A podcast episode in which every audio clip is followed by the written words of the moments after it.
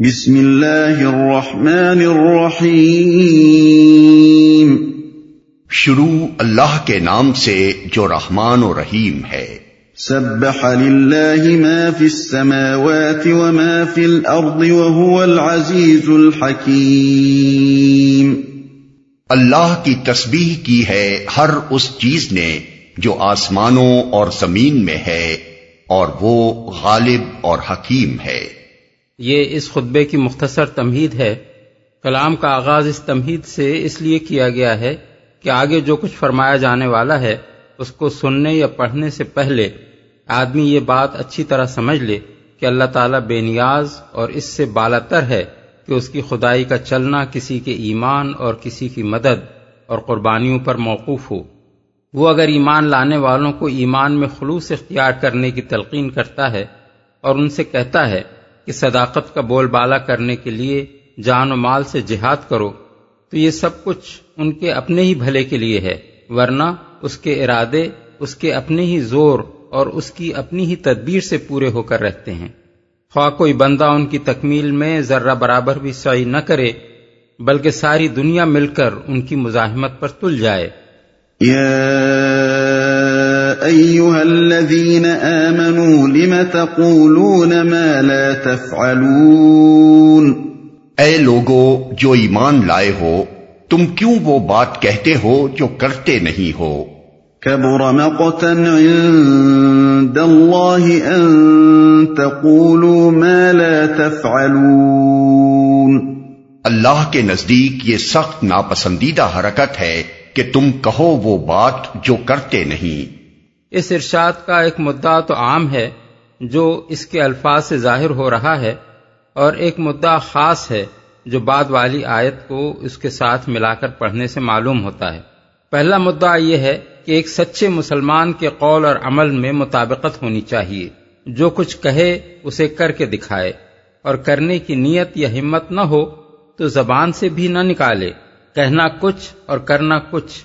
یہ انسان کی ان بدترین صفات میں سے ہے جو اللہ تعالی کی نگاہ میں نہایت مبغوض ہیں۔ کجا کہ ایک ایسا شخص اس اخلاقی عیب میں مبتلا ہو جو اللہ پر ایمان رکھنے کا دعویٰ کرتا ہو۔ نبی صلی اللہ علیہ وسلم نے تصریح فرمائی ہے کہ کسی شخص میں اس صفت کا پایا جانا ان علامات میں سے ہے جو ظاہر کرتی ہیں کہ وہ مومن نہیں بلکہ منافق ہے۔ ایک حدیث میں ہے کہ آپ نے فرمایا آیت المنافق سلاس زاد مسلم و ان سواما و صلاح و زامہ انہ مسلم ازا حدسا کذبا و ایزا وعدہ اخلفا و ایزا تمنا خانہ یعنی منافق کی تین نشانیاں ہیں، اگرچہ وہ نماز پڑھتا ہو اور روزہ رکھتا ہو اور مسلمان ہونے کا دعویٰ کرتا ہو۔ یہ کہ جب بولے تو جھوٹ بولے اور جب وعدہ کرے تو اس کی خلاف ورزی کرے، اور جب کوئی امانت اس کے سپرد کی جائے تو اس میں خیانت کر گزرے۔ بخاری و مسلم۔ ایک اور حدیث میں آپ کا ارشاد ہے اربا و من کن فی ہے کان منافقن خالصن و من کانت فی ہے خصلتم من ہن کانت فی ہے خصلتم من النفاق، حتیٰ یداحا ایزا تمنا خانہ و ایزا حدثا کذبہ و ایزا آہدہ غدرا و ایزا خاصم فجرا یعنی چار صفتیں ایسی ہیں کہ جس شخص میں وہ چاروں پائی جائیں، وہ خالص منافق ہے، اور جس میں کوئی ایک صفت ان میں سے پائی جائے، اس کے اندر نفاق کی ایک خصلت ہے، جب تک کہ وہ اسے چھوڑ نہ دے۔ یہ کہ جب امانت اس کے سپرد کی جائے، تو اس میں خیانت کرے، اور جب بولے تو جھوٹ بولے، اور جب عہد کرے تو اس کی خلاف ورزی کر جائے، اور جب لڑے تو اخلاق و دیانت کی حدیں توڑ ڈالے۔ فقہ اسلام کا اس بات پر قریب قریب اتفاق ہے کہ کوئی شخص اگر اللہ تعالی سے کوئی عہد کرے، مثلا کسی چیز کی نظر مانے یا بندوں سے کوئی معاہدہ کرے یا کسی سے کوئی وعدہ کرے تو اسے وفا کرنا لازم ہے اللہ یہ کہ وہ کام بجائے خود گناہ ہو جس کا اس نے عہد یا وعدہ کیا ہو۔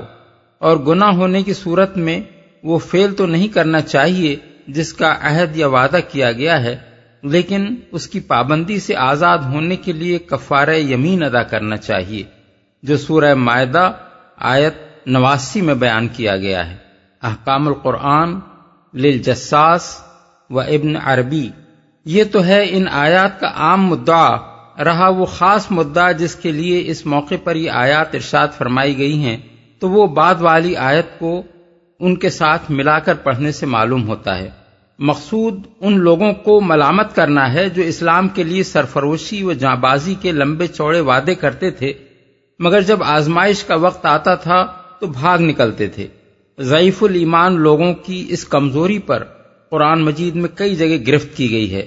مثلا سورہ نساء آیت ستتر میں فرمایا، تم نے ان لوگوں کو بھی دیکھا جن سے کہا گیا تھا کہ اپنے ہاتھ روکے رکھو۔ اور نماز قائم کرو اور زکوٰۃ دو۔ اب جو انہیں لڑائی کا حکم دیا گیا، تو ان میں سے ایک فریق کا حال یہ ہے کہ لوگوں سے ایسا ڈر رہے ہیں جیسے خدا سے ڈرنا چاہیے، یا اس سے بھی کچھ بڑھ کر۔ کہتے ہیں، خدایا، یہ ہم پر لڑائی کا حکم کیوں لکھ دیا؟ کیوں نہ ہمیں ابھی کچھ اور مہلت دی؟ اور سورہ محمد آیت بیس میں فرمایا، جو لوگ ایمان لائے ہیں، وہ کہہ رہے تھے کہ کوئی صورت کیوں نہیں نازل کی جاتی؟ جس میں جنگ کا حکم دیا جائے، مگر جب ایک محکم صورت نازل کر دی گئی جس میں جنگ کا ذکر تھا، تو تم نے دیکھا کہ جن کے دلوں میں بیماری تھی، وہ تمہاری طرف اس طرح دیکھ رہے ہیں جیسے کسی پر موت چھا گئی ہو۔ جنگ عہد کے موقع پر یہ کمزوریاں خاص طور پر نمایاں ہو کر سامنے آئیں، جن کی طرف سورہ آل عمران میں تیرہویں رکوع سے سترویں رکوع تک مسلسل اشارات کیے گئے ہیں۔ مفسرین نے ان آیات کی شان نزول میں ان کمزوریوں کی مختلف صورتیں بیان کی ہیں، جن پر یہاں گرفت کی گئی ہے۔ ابن عباس فرماتے ہیں کہ جہاد فرض ہونے سے پہلے مسلمانوں میں کچھ لوگ تھے جو کہتے تھے کہ کاش ہمیں وہ عمل معلوم ہو جائے جو اللہ کو سب سے زیادہ محبوب ہے، تو ہم وہی کریں گے۔ مگر جب بتایا گیا کہ وہ عمل ہے جہاد، تو ان پر اپنی اس بات کو پورا کرنا بہت شاق ہو گیا۔ مقاتل بن حیان کہتے ہیں کہ عہد کی جنگ میں ان لوگوں کو آزمائش سے سابقہ پیش آیا اور یہ حضور کو چھوڑ کر بھاگ نکلے۔ ابن زید کہتے ہیں کہ بہت سے لوگ نبی صلی اللہ علیہ وسلم کو یقین دلاتے تھے کہ آپ کو دشمنوں کے مقابلے کے لیے نکلنا پڑا تو ہم آپ کے ساتھ نکلیں گے۔ مگر جب وقت آیا تو ان کے وعدے جھوٹے نکلے۔ قطادہ اور زحاق کہتے ہیں کہ بعض لوگ جنگ میں شریک ہوتے بھی تھے تو کوئی کارنامہ انجام نہ دیتے تھے، مگر آ کر یہ ڈینگے مارتے تھے کہ ہم یوں لڑے اور ہم نے یوں مارا۔ ایسے ہی لوگوں کو اللہ تعالیٰ نے ان آیات میں ملامت کی ہے۔ ان اللہ يحب الذین يقاتلون فی سبیلہ صفا بنیان مرصوص۔ اللہ کو تو پسند وہ لوگ ہیں جو اس کی راہ میں اس طرح صف بستہ ہو کر لڑتے ہیں، گویا کہ وہ ایک سیسا پلائی ہوئی دیوار ہے اس سے اول تو یہ معلوم ہوا کہ اللہ تعالی کی خوشنودی سے وہی اہل ایمان سرفراز ہوتے ہیں جو اس کی راہ میں جان لڑانے اور خطرے سہنے کے لیے تیار ہوں۔ دوسری بات یہ معلوم ہوئی کہ اللہ کو جو فوج پسند ہے، اس میں تین صفات پائی جانی چاہیے ایک یہ کہ وہ خوب سوچ سمجھ کر اللہ کی راہ میں لڑے اور کسی ایسی راہ میں نہ لڑے جو فی سبیل اللہ کی تعریف میں نہ آتی ہو۔ دوسری یہ کہ وہ بد نظمی و انتشار میں مبتلا نہ ہو، بلکہ مضبوط تنظیم کے ساتھ صف بستہ ہو کر لڑے۔ تیسری یہ کہ دشمنوں کے مقابلے میں اس کی کیفیت سیسا پلائی ہوئی دیوار کسی ہو۔ پھر یہ آخری صفت بجائے خود اپنے اندر معنی کی ایک دنیا رکھتی ہے۔ کوئی فوج اس وقت تک میدان جنگ میں سیسا پلائی ہوئی دیوار کے مانند کھڑی نہیں ہو سکتی، جب تک اس میں حسب ذیل صفات پیدا نہ ہو جائیں۔ عقیدے اور مقصد میں کامل اتفاق جو اس کے سپاہیوں اور افسروں کو آپس میں پوری طرح متحد کر دے۔ ایک دوسرے کے خلوص پر اعتماد، جو کبھی اس کے بغیر پیدا نہیں ہو سکتا کہ سب فی الواقع اپنے مقصد میں مخلص اور ناپاک اغراض سے پاک ہوں۔ ورنہ جنگ جیسی سخت آزمائش کسی کا کوٹ چھپا نہیں رہنے دیتی۔ اور اعتماد ختم ہو جائے تو فوج کے افراد ایک دوسرے پر بھروسہ کرنے کے بجائے الٹا ایک دوسرے پر شک کرنے لگتے ہیں۔ اخلاق کا ایک بلند معیار۔ جس سے اگر فوج کے افسر اور سپاہی نیچے گر جائیں تو ان کے دلوں میں نہ ایک دوسرے کی محبت پیدا ہو سکتی ہے، نہ عزت، اور نہ وہ آپس میں متصادم ہونے سے بچ سکتے ہیں۔ اپنے مقصد کا ایسا عشق اور اسے حاصل کرنے کا ایسا پختہ عزم جو پوری فوج میں سرفروشی و جاں بازی کا ناقابل تسخیر جذبہ پیدا کر دے اور وہ میدان جنگ میں واقعی سیسا پلائی ہوئی دیوار کی طرح ڈٹ جائے۔ یہی تھیں وہ بنیادیں جن پر نبی صلی اللہ علیہ وسلم کی قیادت میں ایک ایسی زبردست عسکری تنظیم اٹھی جس سے ٹکرا کر بڑی بڑی قوتیں پاش پاش ہو گئیں اور صدیوں تک دنیا کی کوئی طاقت اس کے سامنے نہ ٹھہر سکی۔ وَإِذْ قَالَ مُوسَى لِقَوْمِهِ يَا قَوْمِ لِمَ تُؤْذُونَنِي وَقَدْ تَعْلَمُونَ أَنِّي رَسُولُ اللَّهِ إِلَيْكُمْ فَلَمَّا زَاغُوا أَزَاغَ اللَّهُ قُلُوبَهُمْ وَاللَّهُ لَا يَهْدِي الْقَوْمَ الْفَاسِقِينَ اور یاد کرو موسا کی وہ بات جو اس نے اپنی قوم سے کہی تھی کہ اے میری قوم کے لوگوں تم کیوں مجھے اذیت دیتے ہو؟ حالانکہ تم خوب جانتے ہو کہ میں تمہاری طرف اللہ کا بھیجا ہوا رسول ہوں۔ پھر جب انہوں نے ٹیڑھ اختیار کی، تو اللہ نے ان کے دل ٹیڑے کر دیے۔ اللہ فاسقوں کو ہدایت نہیں دیتا۔ اللہ کا بھیجا ہوا رسول ہوں۔ قرآن مجید میں متعدد مقامات پر بڑی تفصیل کے ساتھ بتایا گیا ہے کہ بنی اسرائیل نے حضرت موسا کو اللہ کا نبی اور اپنا محسن جاننے کے باوجود کس کس طرح تنگ کیا اور کیسی کیسی بے وفائیاں ان کے ساتھ ہی مثال کے طور پر ملاحظہ ہو، سورہ البقرہ، آیات اکاون، پچپن، ساٹھ، سڑسٹھ تھا اکہتر، سورہ النساء، آیت ایک سو ترپن۔ المائدہ، آیات بیس تا چھبیس، سورہ العراف، آیات ایک سو اڑتیس تا ایک سو اکتالیس، ایک سو اڑتالیس تا ایک سو اکاون توحا آیت چھیاسی تا اٹھانوے۔ بائبل میں خود یہودیوں کی اپنی بیان کردہ تاریخ بھی اس قسم کے واقعات سے لبریز ہے۔ صرف بطور نمونہ چند واقعات کے لیے دیکھیے۔ خروج باب پانچ آیات بیس اکیس، باب چودہ، آیات گیارہ بارہ، باب سولہ، آیات دو اور تین، باب سترہ، آیات تین اور چار، گنتی، باب گیارہ، آیت ایک اور پندرہ، باب چودہ، آیت ایک اور دس، باب سولہ مکمل، باب بیس، آیات ایک اور پانچ۔ یہاں ان واقعات کی طرف اشارہ مسلمانوں کو خبردار کرنے کے لیے کیا جا رہا ہے کہ وہ اپنے نبی کے ساتھ وہ روش اختیار نہ کریں جو بنی اسرائیل نے اپنے نبی کے ساتھ اختیار کی تھی ورنہ وہ اس انجام سے دو چار ہوئے بغیر نہیں رہ سکتے جس سے بنی اسرائیل دو چار ہوئے۔ اللہ فاسقوں کو ہدایت نہیں دیتا۔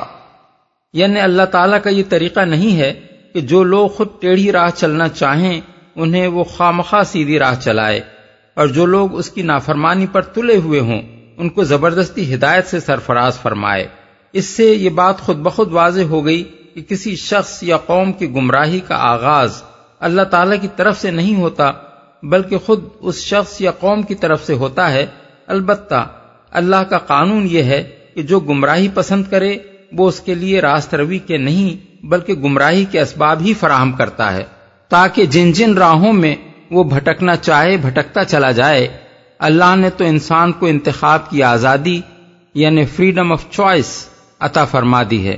اس کے بعد یہ فیصلہ کرنا ہر انسان کا اور انسانوں کے ہر گروہ کا اپنا کام ہے کہ وہ اپنے رب کی اطاعت کرنا چاہتا ہے یا نہیں، اور راہ راست پسند کرتا ہے یا ٹیڑھے راستوں میں سے کسی پر جانا چاہتا ہے۔ اس انتخاب میں کوئی جبر اللہ تعالی کی طرف سے نہیں ہے۔ اگر کوئی اطاعت اور ہدایت کی راہ منتخب کرے تو اللہ اسے جبرن گمراہی و نافرمانی کی طرف نہیں دھکیلتا۔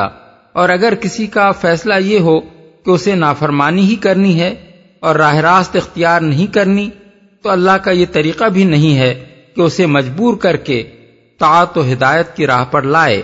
لیکن یہ بجائے خود ایک حقیقت ہے کہ جو شخص جس راستے کو بھی اپنے لیے منتخب کرے اس پر وہ عملاً ایک قدم بھی نہیں چل سکتا، جب تک اللہ اس کے لیے وہ اسباب و ذرائع فراہم اور وہ حالات پیدا نہ کر دے جو اس پر چلنے کے لیے درکار ہوتے ہیں۔ یہی اللہ کی وہ توفیق ہے جس پر انسان کی ہر سعی کے نتیجہ خیز ہونے کا انحصار ہے۔ اب اگر کوئی شخص بھلائی کی توفیق سرے سے چاہتا ہی نہیں، بلکہ الٹی برائی کی توفیق چاہتا ہے، تو اس کو وہی ملتی ہے۔ اور جب اسے برائی کی توفیق ملتی ہے، تو اسی کے مطابق اس کی ذہنیت کا سانچا، ٹیڑھا اور اس کی سعی و عمل کا راستہ کج ہوتا چلا جاتا ہے۔ یہاں تک کہ رفتہ رفتہ اس کے اندر سے بھلائی کو قبول کرنے کی صلاحیت بالکل ختم ہو کر رہ جاتی ہے۔ یہی معنی ہیں اس ارشاد کے کہ جب انہوں نے ٹیڑھ اختیار کی، تو اللہ نے بھی ان کے دل ٹیڑھے کر دیے۔ اس حالت میں یہ بات اللہ کے قانون کے خلاف ہے کہ جو خود گمراہی چاہتا ہے اور گمراہی کی طلب ہی میں سرگرم ہے اور اسی میں آگے بڑھنے کے لیے اپنی ساری فکر و سعی صرف کر رہا ہے، اسے جبرن ہدایت کی طرف موڑ دیا جائے۔ کیونکہ ایسا کرنا اس آزمائش اور امتحان کے منشا کو فوت کر دے گا، جس کے لیے دنیا میں انسان کو انتخاب کی آزادی دی گئی ہے۔ اور اس طرح کی ہدایت پا کر اگر آدمی سیدھا چلے تو کوئی معقول وجہ نہیں ہے کہ اس پر وہ کسی اجر اور جزائے خیر کا مستحق ہو، بلکہ اس صورت میں تو جسے زبردستی ہدایت نہ ملی ہو اور اس بنا پر وہ گمراہی میں پڑا رہ گیا ہو، وہ بھی کسی سزا کا مستحق نہیں ہونا چاہیے، کیونکہ پھر تو اس کے گمراہ رہنے کی ذمہ داری اللہ تعالی پر آ جاتی ہے اور وہ آخرت میں باز پرس کے موقع پر یہ حجت پیش کر سکتا ہے کہ جب آپ کے ہاں زبردستی ہدایت دینے کا قاعدہ موجود تھا تو آپ نے مجھے اس عنایت سے کیوں محروم رکھا؟ یہی مطلب ہے اس ارشاد کا کہ اللہ فاسقوں کو ہدایت نہیں دیتا یعنی جن لوگوں نے اپنے لیے خود فسق و نافرمانی کی راہ انتخاب کر لی ہے، ان کو وہ اطاعت و فرم برداری کی راہ پر چلنے کی توفیق نہیں دیا کرتا۔ وَإِذْ قَالَ عِيسَى ابْنُ مَرْيَمَ يَا بَنِي إِسْرَائِيلَ إِنِّي رَسُولُ اللَّهِ إِلَيْكُمْ مُصَدِّقًا لِمَا بَيْنَ يَدَيَّ مِنَ التَّوْرَاةِ، مصدقا لما بين يدي من التوراة ومبشرا برسول يأتي من بعد اسمه أحمد. فلما جاء جاءهم بالبينات قالوا هذا سحر مبين۔ اور یاد کرو عیسا ابن مریم کی وہ بات جو اس نے کہی تھی کہ اے بنی اسرائیل، میں تمہاری طرف اللہ کا بھیجا ہوا رسول ہوں، تصدیق کرنے والا ہوں اس دورات کی جو مجھ سے پہلے آئی ہوئی موجود ہے، اور بشارت دینے والا ہوں ایک رسول کی جو میرے بعد آئے گا، جس کا نام احمد ہوگا۔ مگر جب وہ ان کے پاس کھلی کھلی نشانیاں لے کر آیا، تو انہوں نے کہا، یہ تو سری دھوکا ہے۔ اور یاد کرو۔ یہ بنی اسرائیل کی دوسری نافرمانی کا ذکر ہے۔ ایک نافرمانی وہ تھی جو انہوں نے اپنے دور عروج کے آغاز میں کی۔ اور دوسری نافرمانی یہ ہے جو اس دور کے آخری اور قطعی اختتام پر انہوں نے کی۔ جس کے بعد ہمیشہ ہمیشہ کے لیے ان پر خدا کی پھٹکار پڑ گئی۔ مدعا ان دونوں واقعات کو بیان کرنے کا یہ ہے کہ مسلمانوں کو خدا کے رسول کے ساتھ بنی اسرائیل کا سا طرز عمل اختیار کرنے کے نتائج سے خبردار کیا جائے۔ مجھ سے پہلے آئی ہوئی موجود ہے۔ اس فقرے کے تین معنی ہیں اور تینوں صحیح ہیں۔ ایک یہ کہ میں کوئی الگ اور نرالا دین نہیں لایا ہوں بلکہ وہی دین لایا ہوں جو موسا علیہ السلام لائے تھے۔ میں تورات کی تردید کرتا ہوا نہیں آیا ہوں، بلکہ اس کی تصدیق کر رہا ہوں۔ جس طرح ہمیشہ سے خدا کے رسول اپنے سے پہلے آئے ہوئے رسولوں کی تصدیق کرتے رہے ہیں۔ لہذا کوئی وجہ نہیں کہ تم میری رسالت کو تسلیم کرنے میں تعمل کرو۔ دوسرے معنی یہ ہیں کہ میں ان بشارتوں کا مستاق ہوں جو میری آمد کے متعلق تورات میں موجود ہیں۔ لہذا بجائے اس کے کہ تم میری مخالفت کرو۔ تمہیں تو اس بات کا خیر مقدم کرنا چاہیے کہ جس کے آنے کی خبر پچھلے انبیاء نے دی تھی، وہ آ گیا۔ اور اس فقرے کو بعد والے فقرے کے ساتھ ملا کر پڑھنے سے تیسرے معنی یہ نکلتے ہیں کہ میں اللہ کے رسول احمد صلی اللہ علیہ وسلم کی آمد کے متعلق تورات کی دی ہوئی بشارت کی تصدیق کرتا ہوں اور خود بھی ان کے آنے کی بشارت دیتا ہوں۔ اس تیسرے معنی کے لحاظ سے حضرت عیسیٰ علیہ السلام کے اس قول کا اشارہ اس بشارت کی طرف ہے جو رسول اللہ صلی اللہ علیہ وسلم کے متعلق حضرت موسا علیہ السلام نے اپنی قوم کو خطاب کرتے ہوئے دی تھی۔ اس میں وہ فرماتے ہیں، خداوند تیرا خدا تیرے لیے تیرے ہی درمیان سے یعنی تیرے ہی بھائیوں میں سے میری مانند ایک نبی برپا کرے گا۔ تم اس کی سننا یہ تیری اس درخواست کے مطابق ہوگا جو تو نے خداوند اپنے خدا سے مجمع کے دن حورب میں کی تھی کہ مجھ کو نہ تو خداوند اپنے خدا کی آواز پھر سننی پڑے اور نہ ایسی بڑی آگ ہی کا نظارہ ہو تاکہ میں مر نہ جاؤں۔ اور خداوند نے مجھ سے کہا کہ وہ جو کچھ کہتے ہیں سو ٹھیک کہتے ہیں۔ میں ان کے لیے انہی کے بھائیوں میں سے تیری مانند ایک نبی برپا کروں گا۔ اور اپنا کلام اس کے منہ میں ڈالوں گا، اور جو کچھ میں اسے حکم دوں گا، وہی وہ ان سے کہے گا۔ اور جو کوئی میری ان باتوں کو، جن کو وہ میرا نام لے کر کہے گا، نہ سنے، تو میں ان کا حساب اس سے لوں گا۔ استثنا باب اٹھارہ، آیات پندرہ تا انیس۔ یہ تورات کی سریب پیشین گوئی ہے، جو محمد صلی اللہ علیہ وسلم کے سوا کسی اور پر چسپاں نہیں ہو سکتی۔ اس میں حضرت موسا اپنی قوم کو اللہ تعالیٰ کا یہ ارشاد سنا رہے ہیں کہ میں تیرے لیے تیرے بھائیوں میں سے ایک نبی برپا کروں گا۔ ظاہر ہے کہ قوم کے بھائیوں سے مراد خود اسی قوم کا کوئی قبیلہ یا خاندان نہیں ہو سکتا، بلکہ کوئی دوسری ایسی قوم ہی ہو سکتی ہے جس کے ساتھ اس کا قریبی نسلی رشتہ ہو۔ اگر مراد خود بنی اسرائیل میں سے کسی نبی کی آمد ہوتی تو الفاظ یہ ہوتے کہ میں تمہارے لیے خود تم ہی میں سے ایک نبی برپا کروں گا۔ لہذا بنی اسرائیل کے بھائیوں سے مراد لامحالہ بنی اسماعیل ہی ہو سکتے ہیں جو حضرت ابراہیم کی اولاد ہونے کی بنا پر ان کے نصبی رشتہ دار ہیں۔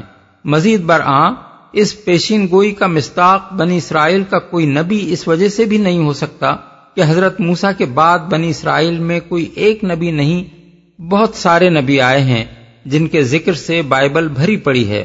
دوسری بات اس بشارت میں یہ فرمائی گئی ہے کہ جو نبی برپا کیا جائے گا، وہ حضرت موسا کے مانند ہوگا۔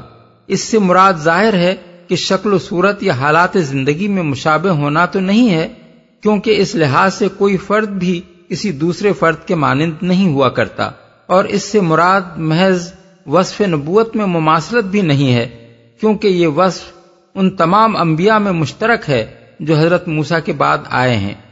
اس لیے کسی ایک نبی کی یہ خصوصیت نہیں ہو سکتی کہ وہ اس وصف میں ان کے مانند ہو۔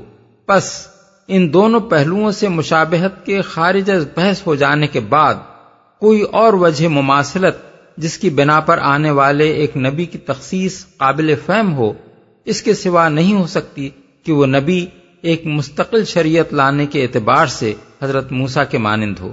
اور یہ خصوصیت محمد صلی اللہ علیہ وسلم کے سوا کسی میں نہیں پائی جاتی، کیونکہ آپ سے پہلے بنی اسرائیل میں جو نبی بھی آئے تھے، وہ شریعت موسوی کے پیرو تھے۔ ان میں سے کوئی بھی ایک مستقل شریعت لے کر نہ آیا تھا۔ اس تعبیر کو مزید تقویت پیشین گوئی کے ان الفاظ سے ملتی ہے کہ یہ تیری یعنی بنی اسرائیل کی اس درخواست کے مطابق ہوگا جو تو نے خداوند اپنے خدا سے مجمع کے دن حورب میں کی تھی۔ کہ مجھ کو نہ تو خداوند اپنے خدا کی آواز پھر سننی پڑے اور نہ ایسی بڑی آگ ہی کا نظارہ ہو تاکہ میں مر نہ جاؤں۔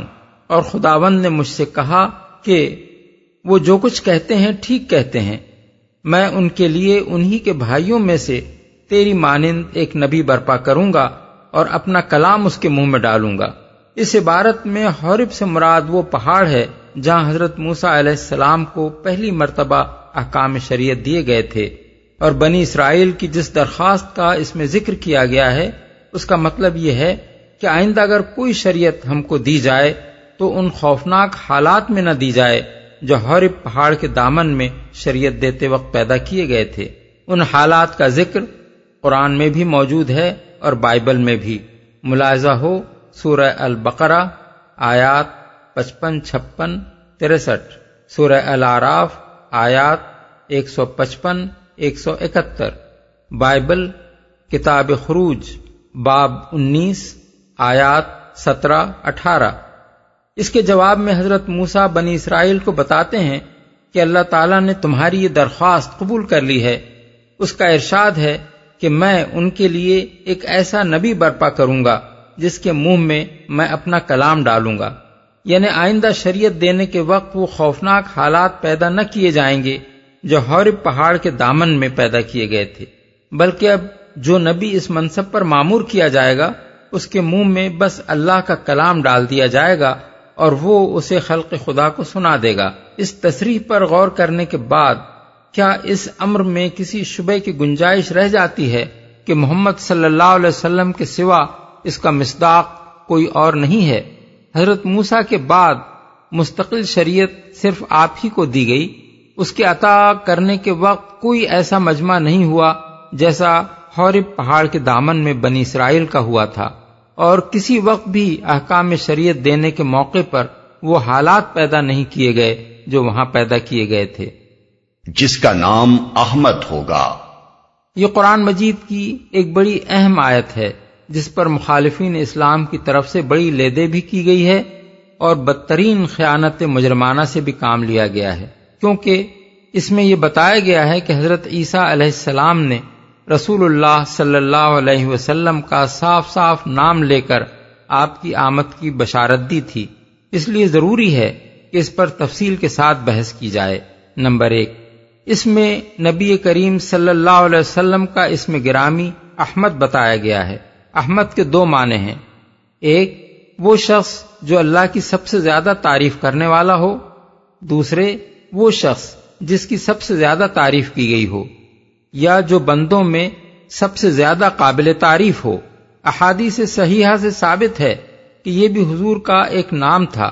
مسلم اور ابو داود تیالسی میں حضرت ابو موسا اشری کی روایت ہے کہ حضور نے فرمایا، انا محمد و انا احمد و الحاشر یعنی میں محمد ہوں اور میں احمد ہوں اور میں حاشر ہوں۔ اسی مضمون کی روایات حضرت جبیر بن متم سے امام مالک، بخاری، مسلم، دارمی ترمزی اور نسائی نے نقل کی ہیں۔ حضور کا یہ اسم گرامی صحابہ میں معروف تھا۔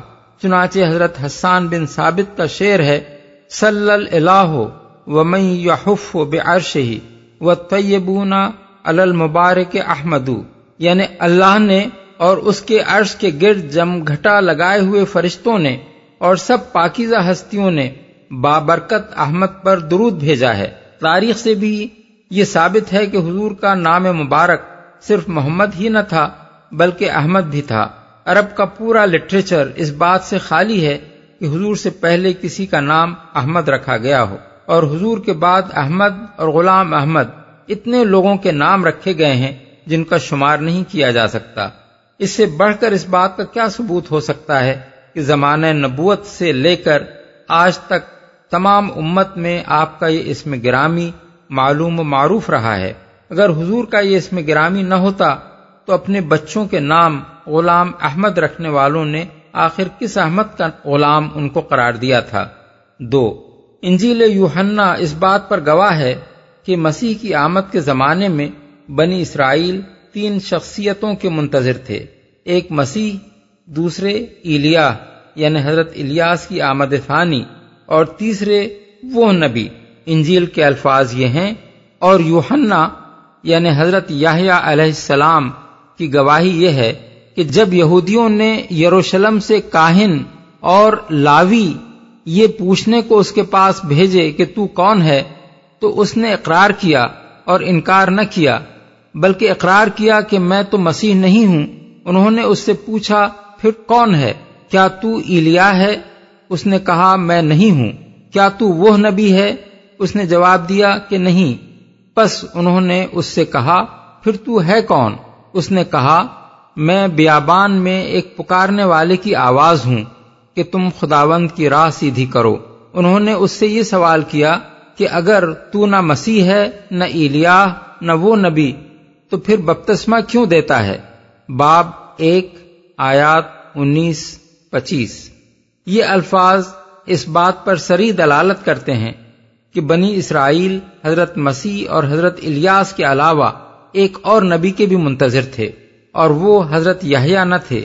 اس نبی کی آمد کا عقیدہ بنی اسرائیل کے ہاں اس قدر مشہور و معروف تھا کہ وہ نبی کہہ دینا گویا اس کی طرف اشارہ کرنے کے لیے بالکل کافی تھا۔ یہ کہنے کی ضرورت بھی نہ تھی کہ جس کی خبر تورات میں دی گئی ہے۔ مزید برآں اس سے یہ بھی معلوم ہوا کہ جس نبی کی طرف وہ اشارہ کر رہے تھے، اس کا آنا قطعی طور پر ثابت تھا۔ کیونکہ جب حضرت یحییٰ سے یہ سوالات کیے گئے تو انہوں نے یہ نہیں کہا کہ کوئی اور نبی آنے والا نہیں ہے۔ تم کس نبی کے متعلق پوچھ رہے ہو؟ نمبر تین۔ اب وہ پیشین گوئیاں دیکھیے جو انجیل یوہنا میں مسلسل باپ چودہ سے سولہ تک منقول ہوئی ہیں۔ اور میں باپ سے درخواست کروں گا تو وہ تمہیں دوسرا مددگار بخشے گا کہ ابد تک تمہارے ساتھ رہے۔ یعنی روح حق جسے دنیا حاصل نہیں کر سکتی، کیونکہ نہ اسے دیکھتی ہے، نہ جانتی ہے۔ پر تم اسے جانتے ہو کیونکہ وہ تمہارے ساتھ رہتا ہے اور تمہارے اندر ہے۔ باپ چودہ، آیات سولہ، سترہ۔ میں نے یہ باتیں تمہارے ساتھ رہ کر تم سے کہیں، لیکن مددگار یعنی روح القدس، جسے باپ میرے نام سے بھیجے گا، وہی تمہیں سب باتیں سکھائے گا، اور جو کچھ میں نے تم سے کہا ہے، وہ سب تمہیں یاد دلائے گا۔ باپ چودہ، آیات پچیس، چھبیس۔ اس کے بعد میں تم سے بہت سی باتیں نہ کروں گا، کیونکہ دنیا کا سردار آتا ہے، اور مجھ میں اس کا کچھ نہیں۔ باپ چودہ، آیت تیس۔ لیکن جب وہ مددگار آئے گا، جس کو میں تمہارے پاس باپ کی طرف سے بھیجوں گا یعنی سچائی کا روح جو باپ سے صادر ہوتا ہے، تو وہ میری گواہی دے گا۔ باپ پندرہ، آیت چھبیس۔ لیکن میں تم سے سچ کہتا ہوں کہ میرا جانا تمہارے لیے فائدہ مند ہے، کیونکہ اگر میں نہ جاؤں تو وہ مددگار تمہارے پاس نہ آئے گا۔ لیکن اگر جاؤں گا تو اسے تمہارے پاس بھیج دوں گا۔ باپ سولہ، آیت سات۔ مجھے تم سے اور بھی بہت سی باتیں کہنا ہے، مگر اب تم ان کی برداشت نہیں کر سکتے۔ لیکن جب وہ یعنی سچائی کا روح آئے گا، تو تم کو تمام سچائی کی راہ دکھائے گا۔ اس لیے کہ وہ اپنی طرف سے نہ کہے گا، لیکن جو کچھ سنے گا وہی کہے گا، اور تمہیں آئندہ کی خبریں دے گا۔ وہ میرا جلال ظاہر کرے گا۔ اس لیے کہ مجھ سے حاصل کر کے تمہیں خبریں دے گا۔ جو کچھ باپ کا ہے، وہ سب میرا ہے۔ اس لیے میں نے کہا کہ وہ مجھ سے حاصل کرتا ہے اور تمہیں خبریں دے گا۔ باپ سولہ، آیات بارہ، پندرہ۔ چار، ان عبارتوں کے معنی متعین کرنے کے لیے سب سے پہلے تو یہ جاننا ضروری ہے کہ مسیح علیہ السلام اور ان کے ہم عصر اہل فلسطین کی عام زبان، آرامی زبان کی وہ بولی تھی جسے سریانی یعنی سائریک کہا جاتا ہے۔ مسیح کی پیدائش سے دو ڈھائی سو برس پہلے ہی سلوقی یعنی سیلوسائڈ اقتدار کے زمانے میں اس علاقے سے عبرانی رخصت ہو چکی تھی اور سریانی نے اس کی جگہ لے لی تھی۔ اگرچہ سلوقی اور پھر رومی سلطنتوں کے اثر سے یونانی زبان بھی اس علاقے میں پہنچ گئی تھی، مگر وہ صرف اس طبقے تک محدود رہی جو سرکار دربار میں رسائی پا کر یا رسائی حاصل کرنے کی خاطر یونانیت زدہ ہو گیا تھا۔ فلسطین کے عام لوگ سریانی کی ایک خاص بولی یعنی ڈائلیکٹ استعمال کرتے تھے، جس کے لہجے اور تلفظات اور محاورات دمشق کے علاقے میں بولی جانے والی سریانی سے مختلف تھے۔ اور اس ملک کے عوام یونانی سے اس قدر ناواقف تھے کہ جب سن ستر عیسوی میں یروشلم پر قبضہ کرنے کے بعد رومی جنرل تیتوس یعنی ٹائٹس نے اہل یروشلم کو یونانی میں خطاب کیا تو اس کا ترجمہ سریانی زبان میں کرنا پڑا۔ اس سے یہ بات خود بخود ظاہر ہوتی ہے کہ حضرت مسیح نے اپنے شاگردوں سے جو کچھ کہا تھا وہ لامحالہ سریانی زبان ہی میں ہوگا۔ دوسری بات یہ جاننی ضروری ہے کہ بائبل کی چاروں انجیلیں ان یونانی بولنے والے عیسائیوں کی لکھی ہوئی ہیں جو حضرت عیسیٰ کے بعد اس مذہب میں داخل ہوئے تھے۔ ان تک حضرت عیسیٰ علیہ السلام کے اقوال و اعمال کی تفصیلات، سریانی بولنے والے عیسائیوں کے ذریعے سے کسی تحریر کی صورت میں نہیں، بلکہ زبانی روایات کی شکل میں پہنچی تھیں۔ اور ان سریانی روایات کو انہوں نے اپنی زبان میں ترجمہ کر کے درج کیا تھا۔ ان میں سے کوئی انجیل بھی سن ستر عیسوی سے پہلے کی لکھی ہوئی نہیں ہے اور انجیل یوہنا تو حضرت عیسیٰ کے ایک صدی بعد غالباً ایشیائی کوچک کے شہر افسوس میں لکھی گئی ہے۔ مزید یہ کہ ان انجیلوں کا بھی کوئی اصل نسخہ اس یونانی زبان میں محفوظ نہیں ہے جس میں ابتدان یہ لکھی گئی تھی۔ مدبے کی ایجاد سے پہلے کے جتنے یونانی مسودات جگہ جگہ سے حاصل کر کے جمع کیے گئے ہیں، ان میں سے کوئی بھی چوتھی صدی سے پہلے کا نہیں ہے۔ اس لیے یہ کہنا مشکل ہے کہ تین صدیوں کے دوران میں ان کے اندر کیا کچھ رد و بدل ہوئے ہوں گے۔ اس معاملے کو جو چیز خاص طور پر مشتبہ بنا دیتی ہے، وہ یہ ہے کہ عیسائی اپنی انجیلوں میں اپنی پسند کے مطابق دانستہ تغیر و تبدل کرنے کو بالکل جائز سمجھتے رہے ہیں۔ انسائکلوپیڈیا بیٹانیکا ایڈیشن سن انیس سو چھیالیس کے مضمون بائبل کا مصنف لکھتا ہے اناجیل میں ایسے نمایاں تغیرات دانستہ کیے گئے ہیں، جیسے مثلا بعض پوری پوری عبارتوں کو کسی دوسرے ماخذ سے لے کر کتاب میں شامل کر دینا۔ یہ تغیرات سریحن کچھ ایسے لوگوں نے بالقصد کیے ہیں جنہیں اصل کتاب کے اندر شامل کرنے کے لیے کہیں سے کوئی مواد مل گیا، اور وہ اپنے آپ کو اس کا مجاز سمجھتے رہے کہ کتاب کو بہتر یا زیادہ مفید بنانے کے لیے اس کے اندر اپنی طرف سے اس مواد کا اضافہ کر دیں۔ بہت سے اضافے دوسری صدی ہی میں ہو گئے تھے اور کچھ نہیں معلوم کہ ان کا ماخذ کیا تھا۔ اس صورت حال میں قطعی طور پر یہ کہنا بہت مشکل ہے کہ انجیلوں میں حضرت عیسیٰ علیہ السلام کے جو اقوال ہمیں ملتے ہیں، وہ بالکل ٹھیک ٹھیک نقل ہوئے ہیں اور ان کے اندر کوئی رد و بدل نہیں ہوا ہے۔ تیسری اور نہایت اہم بات یہ ہے کہ مسلمانوں کی فتح کے بعد بھی تقریباً تین صدیوں تک فلسطین کے عیسائی باشندوں کی زبان سریانی رہی اور کہیں نویں صدی عیسوی میں جا کر عربی زبان نے اس کی جگہ لی۔ ان سریانی بولنے والے اہل فلسطین کے ذریعے سے عیسائی روایات کے متعلق جو معلومات ابتدائی تین صدیوں کے مسلمان علماء کو حاصل ہوئیں، وہ ان لوگوں کی معلومات کی بنسبت زیادہ معتبر ہونی چاہیے جنہیں سریانی سے یونانی اور پھر یونانی سے لاطینی زبانوں میں ترجمہ در ترجمہ ہو کر یہ معلومات پہنچی کیونکہ مسیح کی زبان سے نکلے ہوئے اصل سریانی الفاظ ان کے ہاں محفوظ رہنے کے زیادہ امکانات تھے۔ پانچ، ان ناقابل انکار تاریخی حقائق کو نگاہ میں رکھ کر دیکھیے کہ انجیل یوہنا کی مذکور بالا عبارات میں حضرت عیسیٰ علیہ السلام اپنے بعد ایک آنے والے کی خبر دے رہے ہیں، جس کے متعلق وہ کہتے ہیں کہ وہ دنیا کا سردار یعنی سرور عالم ہوگا ابد تک رہے گا، سچائی کی تمام راہیں دکھائے گا اور خود ان کی یعنی حضرت عیسیٰ کی گواہی دے گا۔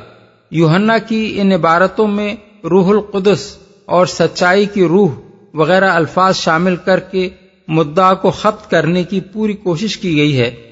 مگر اس کے باوجود ان سب عبارتوں کو اگر غور سے پڑھا جائے تو صاف معلوم ہوتا ہے کہ جس آنے والے کی خبر دی گئی ہے، وہ کوئی روح نہیں، بلکہ کوئی انسان اور خاص شخص ہے، جس کی تعلیم، عالمگیر، ہماگیر اور قیامت تک باقی رہنے والی ہوگی۔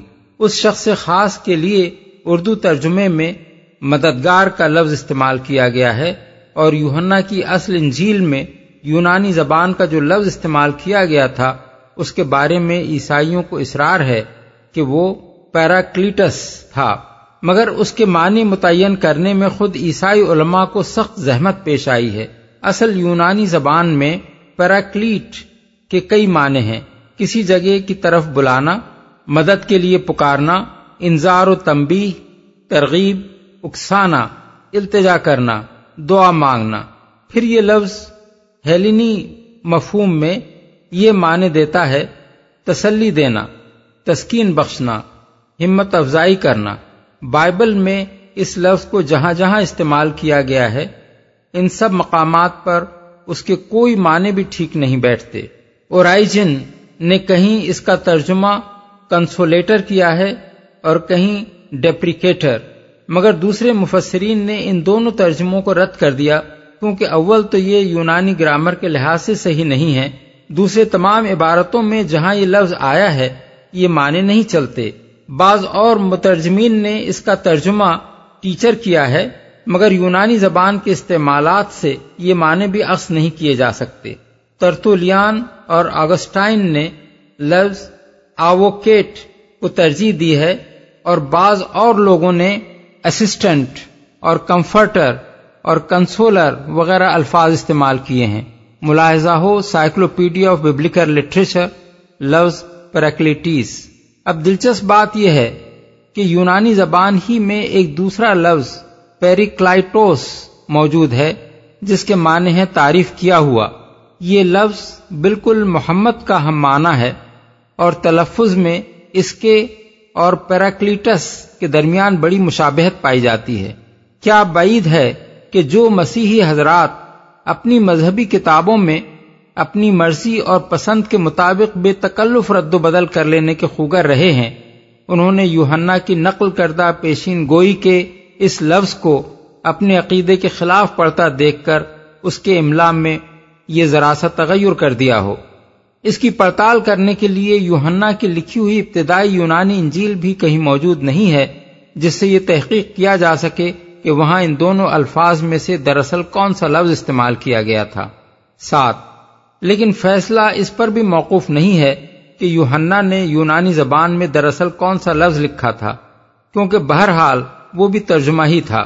اور حضرت مسیح کی زبان، جیسا کہ اوپر ہم بیان کر چکے ہیں، فلسطین کی سریانی تھی۔ اس لیے انہوں نے اپنی بشارت میں جو لفظ استعمال کیا ہوگا، وہ لامحالہ کوئی سریانی لفظ ہی ہونا چاہیے۔ خوش قسمتی سے وہ اصل سریانی لفظ ہمیں ابن حشام کی سیرت میں مل جاتا ہے اور ساتھ ساتھ یہ بھی اسی کتاب سے معلوم ہو جاتا ہے کہ اس کا ہم معنی یونانی لفظ کیا ہے۔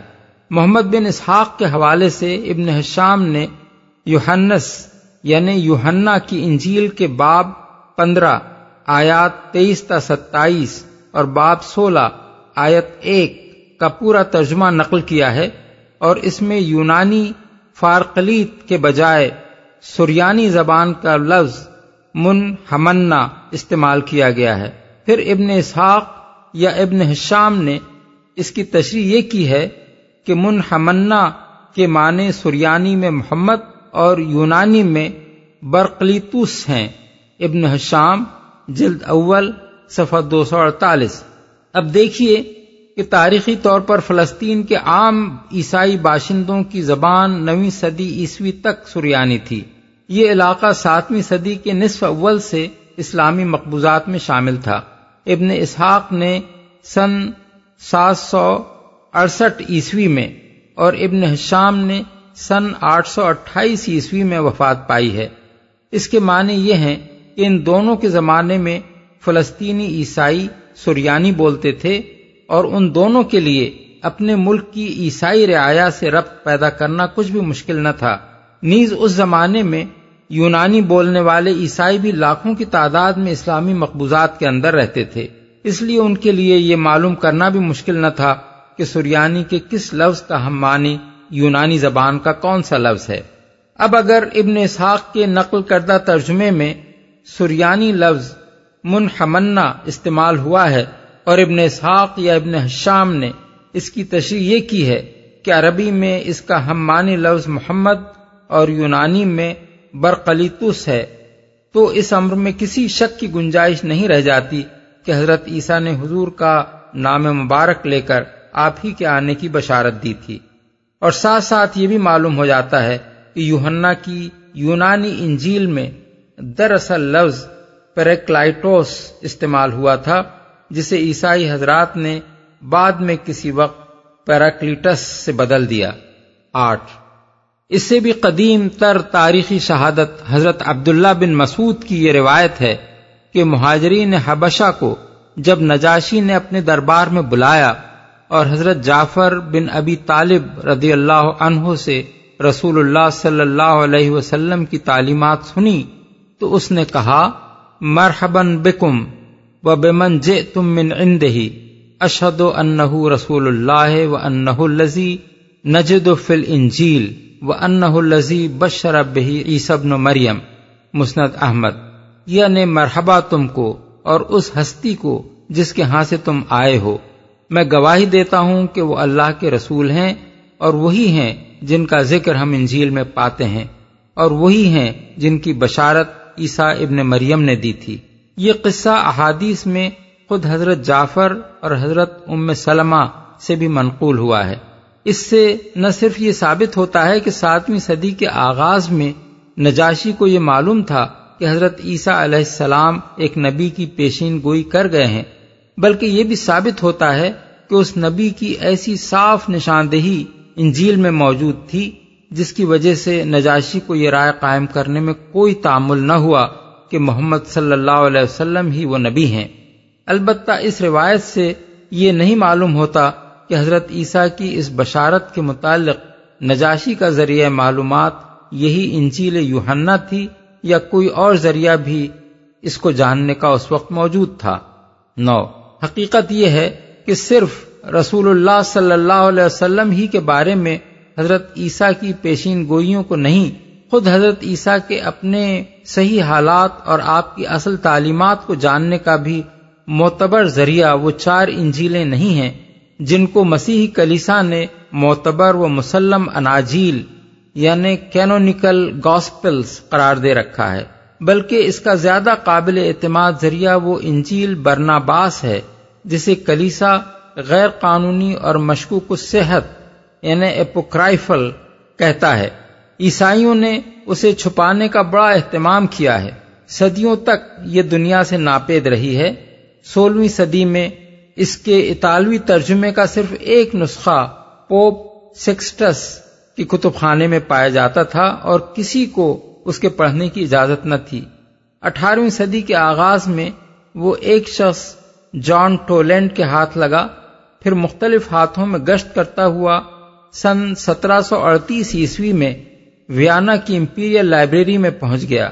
سن انیس سو سات عیسوی میں اسی نسخے کا انگریزی ترجمہ آکسفورڈ کے کلیرنڈن پریس سے شائع ہو گیا تھا، مگر غالباً اس کی اشاعت کے بعد فوراً ہی عیسائی دنیا میں یہ احساس پیدا ہو گیا کہ یہ کتاب تو اس مذہب کی جڑ ہی کاٹے دے رہی ہے، جسے حضرت عیسیٰ کے نام سے منسوب کیا جاتا ہے۔ اس لیے اس کے مطبوعہ نسخے کسی خاص تدبیر سے غائب کر دیے گئے۔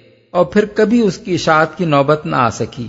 دوسرا ایک نسخہ اسی اطالوی ترجمے سے اسپینی زبان میں منتقل کیا ہوا اٹھارہویں صدی میں پایا جاتا تھا، جس کا ذکر جارج سیل نے اپنے انگریزی ترجمہ قرآن کے مقدمے میں کیا ہے۔ مگر وہ بھی کہیں غائب کر دیا گیا اور آج اس کا بھی کہیں پتہ نشان نہیں ملتا۔ مجھے آکسفورڈ سے شائع شدہ انگریزی ترجمے کی ایک فوٹو اسٹیٹ کاپی دیکھنے کا اتفاق ہوا ہے۔ اور میں نے اسے لفظ بلفظ پڑھا ہے۔ میرا احساس یہ ہے کہ یہ ایک بہت بڑی نعمت ہے جس سے عیسائیوں نے محض تعصب اور ضد کی بنا پر اپنے آپ کو محروم کر رکھا ہے۔ مسیح لٹریچر میں اس انجیل کا جہاں کہیں ذکر آتا ہے، اسے یہ کہہ کر رد کر دیا جاتا ہے کہ یہ ایک جعلی انجیل ہے، جسے شاید کسی مسلمان نے تصنیف کر کے برنا باس کی طرف منسوب کر دیا ہے۔ لیکن یہ ایک بہت بڑا جھوٹ ہے، جو صرف اس بنا پر بول دیا گیا ہے کہ اس میں جگہ جگہ بسراہت نبی صلی اللہ علیہ وسلم کے متعلق پیشین گوئیاں ملتی ہیں۔ اول تو اس انجیل کو پڑھنے ہی سے صاف معلوم ہو جاتا ہے کہ یہ کتاب کسی مسلمان کی تصنیف کردہ نہیں ہو سکتی۔ دوسرے، اگر یہ کسی مسلمان نے لکھی ہوتی تو مسلمانوں میں یہ کثرت سے پھیلی ہوئی ہوتی اور علماء اسلام کی تصنیفات میں بکثرت اس کا ذکر پایا جاتا۔ مگر یہاں صورت حال یہ ہے کہ جارج سیل کے انگریزی مقدمہ قرآن سے پہلے مسلمانوں کو سرے سے اس کے وجود تک کا علم نہ تھا۔ تبری، یعقوبی، مسعودی، البیرونی، ابن حزم اور دوسرے مصنفین جو مسلمانوں میں مسیح لٹریچر پر وسیع اطلاع رکھنے والے تھے، ان میں سے کسی کے ہاں بھی مسیح مذہب پر بحث کرتے ہوئے انجیل برناباس کی طرف اشارہ تک نہیں ملتا۔ دنیا اسلام کے کتب خانوں میں جو کتابیں پائی جاتی تھیں، ان کی بہترین فہرستیں ابن ندیم کی الفہرست اور حاجی خلیفہ کی کشف الجنون ہیں اور وہ بھی اس کے ذکر سے خالی ہیں۔ انیسویں صدی سے پہلے کسی مسلمان عالم نے انجیل برناباس کا نام تک نہیں لیا ہے۔ تیسری اور سب سے بڑی دلیل اس بات کے جھوٹ ہونے کی یہ ہے کہ نبی صلی اللہ علیہ وسلم کی پیدائش سے بھی پچہتر سال پہلے پوپ گلاسیس اول کے زمانے میں بدعقیدہ اور گمراہ کن یعنی ہیریٹیکل کتابوں کی جو فہرست مرتب کی گئی تھی، اور ایک پاپائی فتوے کے ذریعے سے جن کا پڑھنا ممنوع کر دیا گیا تھا، ان میں انجیل برناباس یعنی ایونجیلیم برنابی بھی شامل تھی۔ سوال یہ ہے کہ اس وقت کون سا مسلمان تھا جس نے یہ جعلی انجیل تیار کی تھی؟ یہ بات تو خود عیسائی علماء نے تسلیم کی ہے کہ شام، اسپین، مصر وغیرہ ممالک کے ابتدائی مسیحی کلیسا میں ایک مدت تک برنباس کی انجیل رائج رہی ہے اور چھٹی صدی میں اسے ممنوع قرار دیا گیا ہے۔ دس، قبل اس کے، اس انجیل سے نبی صلی اللہ علیہ وسلم کے متعلق حضرت عیسیٰ علیہ السلام کی بشارتیں نقل کی جائیں، اس کا مختصر تعارف کرا دینا ضروری ہے۔ تاکہ اس کی اہمیت معلوم ہو جائے اور یہ بھی سمجھ میں آ جائے کہ عیسائی حضرات اس سے اتنے ناراض کیوں ہیں؟ بائبل میں جو چار انجیلیں قانونی اور معتبر قرار دے کر شامل کی گئی ہیں، ان میں سے کسی کا لکھنے والا بھی حضرت عیسیٰ کا صحابی نہ تھا اور ان میں سے کسی نے یہ دعویٰ بھی نہیں کیا ہے کہ اس نے آحرت کے صحابیوں سے حاصل کردہ معلومات اپنی انجیل میں درج کی ہیں۔ جن ذرائع سے ان لوگوں نے معلومات حاصل کی ہیں، ان کا کوئی حوالہ انہوں نے نہیں دیا ہے، جس سے یہ پتا چل سکے کہ راوی نے آیا، خود وہ واقعات دیکھے اور وہ اقوال سنے ہیں جنہیں وہ بیان کر رہا ہے، یا ایک یا چند واسطوں سے یہ باتیں اسے پہنچی ہیں۔ بخلاف اس کے، انجیل بارناباس کا مصنف کہتا ہے کہ میں مسیح کے اولین بارہ ہواریوں میں سے ایک ہوں۔ شروع سے آخر وقت تک مسیح کے ساتھ رہا ہوں۔ اور اپنی آنکھوں دیکھے واقعات اور کانوں سنے اقوال اس کتاب میں درج کر رہا ہوں۔ یہی نہیں، بلکہ کتاب کے آخر میں وہ کہتا ہے کہ دنیا سے رخصت ہوتے وقت حضرت مسیح نے مجھ سے فرمایا تھا کہ میرے متعلق جو غلط فہمیاں لوگوں میں پھیل گئی ہیں، ان کو صاف کرنا اور صحیح حالات دنیا کے سامنے لانا تیری ذمہ داری ہے۔ یہ برناباس کون تھا؟ بائبل کی کتاب اعمال میں بڑی کثرت سے اس نام کے ایک شخص کا ذکر آتا ہے جو قبرص کے ایک یہودی خاندان سے تعلق رکھتا تھا۔ مسیحیت کی تبلیغ اور پیروان مسیح کی مدد و اعانت کے سلسلے میں اس کی خدمات کی بڑی تعریف کی گئی ہے۔ مگر کہیں یہ نہیں بتایا گیا ہے کہ وہ کب دین مسیح میں داخل ہوا اور ابتدائی بارہ ہواریوں کی جو فہرست تین انجیلوں میں دی گئی ہے، اس میں بھی کہیں اس کا نام درج نہیں ہے۔ اس لیے یہ نہیں کہا جا سکتا کہ اس انجیل کا مصنف وہی بارناباس ہے یا کوئی اور۔ مٹی اور مرکز نے ہواریوں یعنی اپوسٹلز کی جو فہرست دی ہے برنباس کی دی ہوئی فہرست اس سے صرف دو ناموں میں مختلف ہے۔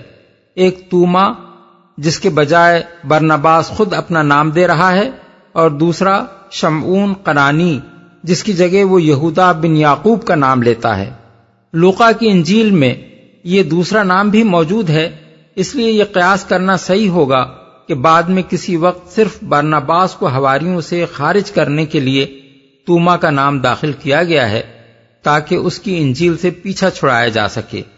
اور اس طرح کے تغیرات اپنی مذہبی کتابوں میں کر لینا ان حضرات کے ہاں کوئی ناجائز کام نہیں رہا ہے۔ اس انجیل کو اگر کوئی شخص تعصب کے بغیر کھلی آنکھوں سے پڑھے اور نئے عہد نامے کی چاروں انجیلوں سے اس کا مقابلہ کرے تو وہ یہ محسوس کیے بغیر نہیں رہ سکتا کہ یہ ان چاروں سے بدرجہ برتر ہے۔ اس میں حضرت عیسیٰ علیہ السلام کے حالات زیادہ تفصیل کے ساتھ بیان ہوئے ہیں اور اس طرح بیان ہوئے ہیں جیسے کوئی شخص فی الواقع وہاں سب کچھ دیکھ رہا تھا اور ان واقعات میں خود شریک تھا۔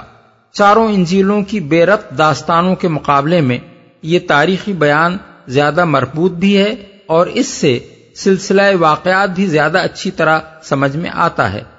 حضرت عیسیٰ کی تعلیمات اس میں چاروں انجیلوں کی بنسبت زیادہ واضح اور مفصل اور مؤثر طریقے سے بیان ہوئی ہیں۔ توحید کی تعلیم، شرک کی تردید، صفات باری تعالی، عبادات کی روح اور اخلاق فاضلہ کے مضامین اس میں بڑے ہی پرزور اور مدلل اور مفصل ہیں۔ جن سبق آموز تمثیلات کے پیرائے میں مسیح نے یہ مضامین بیان کیے ہیں، ان کا عشر اشیر بھی چاروں انجیلوں میں نہیں پایا جاتا۔ اس سے یہ بھی زیادہ تفصیل کے ساتھ معلوم ہوتا ہے کہ آ جناب اپنے شاگردوں کی تعلیم و تربیت کس حکیمانہ طریقے سے فرماتے تھے۔ حضرت عیسیٰ کی زبان، طرز بیان اور طبیعت و مزاج سے کوئی شخص اگر کچھ بھی آشنا ہو، تو وہ اس انجیل کو پڑھ کر یہ ماننے پر مجبور ہوگا کہ یہ کوئی جعلی داستان نہیں ہے۔ جو بعد میں کسی نے گھڑ لی ہو، بلکہ اس میں حضرت مسیح اناجیل اربا کی بنسبت اپنی اصلی شان میں بہت زیادہ نمایاں ہو کر ہمارے سامنے آتے ہیں۔ اور اس میں ان تضادات کا نام و نشان بھی نہیں ہے جو اناجیل اربا میں ان کے مختلف اقوال کے درمیان پایا جاتا ہے۔ اس انجیل میں حضرت عیسیٰ کی زندگی اور آپ کی تعلیمات ٹھیک ٹھیک ایک نبی کی زندگی اور تعلیمات کے مطابق نظر آتی ہیں۔ وہ اپنے آپ کو ایک نبی کی حیثیت سے پیش کرتے ہیں۔ تمام پچھلے انبیاء اور کتابوں کی تصدیق کرتے ہیں۔ صاف کہتے ہیں کہ انبیاء علیہ السلام کی تعلیمات کے سوا معرفت حق کا کوئی دوسرا ذریعہ نہیں ہے۔ اور جو انبیاء کو چھوڑتا ہے، وہ دراصل خدا کو چھوڑتا ہے۔ توحید، رسالت اور آخرت کے ٹھیک وہی عقائد پیش کرتے ہیں جن کی تعلیم تمام انبیاء نے دی ہے۔ نماز، روزے اور زکوٰۃ کی تلقین کرتے ہیں۔ ان کی نمازوں کا جو ذکر بکثرت مقامات پر برنباس نے کیا ہے، اس سے پتہ چلتا ہے کہ یہی فجر، ظہر، عصر، مغرب، عشاء اور تحجد کے اوقات تھے جن میں وہ نماز پڑھتے تھے اور ہمیشہ نماز سے پہلے وضو فرماتے تھے۔ انبیاء میں سے وہ حضرت داؤد و سلیمان کو نبی قرار دیتے ہیں۔ حالانکہ یہودیوں اور عیسائیوں نے ان کو انبیاء کی فہرست سے خارج کر رکھا ہے۔ حضرت اسماعیل کو وہ زبیح قرار دیتے ہیں اور ایک یہودی عالم سے اقرار کراتے ہیں کہ فی الواقع زبی حضرت اسماعیل ہی تھے اور بنی اسرائیل نے زبردستی کھینچ تان کر کے حضرت اسحاق کو زبیح بنا رکھا ہے۔ آخرت اور قیامت اور جنت و دوزخ کے متعلق ان کی تعلیمات قریب قریب وہی ہیں جو قرآن میں بیان ہوئی ہیں۔ گیارہ۔ عیسائی جس وجہ سے انجیل برناباس کے مخالف ہیں، وہ دراصل یہ نہیں ہے کہ اس میں رسول اللہ صلی اللہ علیہ وسلم کے متعلق جگہ جگہ صاف اور واضح بشارتیں ہیں، کیونکہ وہ تو حضور کی پیدائش سے بھی بہت پہلے اس انجیل کو رد کر چکے تھے۔ ان کی ناراضگی کی اصل وجہ کو سمجھنے کے لیے تھوڑی سی تفصیلی بحث درکار ہے۔ حضرت عیسیٰ علیہ السلام کے ابتدائی پیرو آپ کو صرف نبی مانتے تھے۔ موسوی شریعت کا اتباع کرتے تھے، عقائد اور احکام اور عبادات کے معاملے میں اپنے آپ کو دوسرے بنی اسرائیل سے قطن الگ نہ سمجھتے تھے، اور یہودیوں سے ان کا اختلاف صرف اس عمر میں تھا کہ یہ حضرت عیسیٰ کو مسیح تسلیم کر کے ان پر ایمان لائے تھے اور وہ ان کو مسیح ماننے سے انکار کرتے تھے۔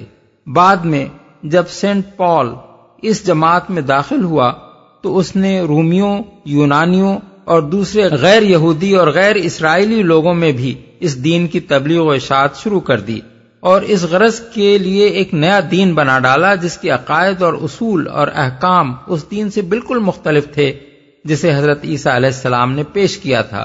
اس شخص نے حضرت عیسیٰ کی کوئی صحبت نہیں پائی تھی، بلکہ ان کے زمانے میں وہ ان کا سخت مخالف تھا اور ان کے بعد بھی کئی سال تک ان کے پیروں کا دشمن بنا رہا۔ پھر جب اس جماعت میں داخل ہو کر اس نے ایک نیا دین بنانا شروع کیا، اس وقت بھی اس نے حضرت عیسیٰ کے کسی قول کی سند نہیں پیش کی، بلکہ اپنے کشف و الہام کو بنیاد بنایا۔ اس نئے دین کی تشکیل میں اس کے پیش نظر بس یہ مقصد تھا کہ دین ایسا ہو جسے عام غیر یہودی یعنی جینٹائل، دنیا قبول کر لے۔ اس نے اعلان کر دیا کہ ایک عیسائی شریعت یہود کی تمام پابندیوں سے آزاد ہے۔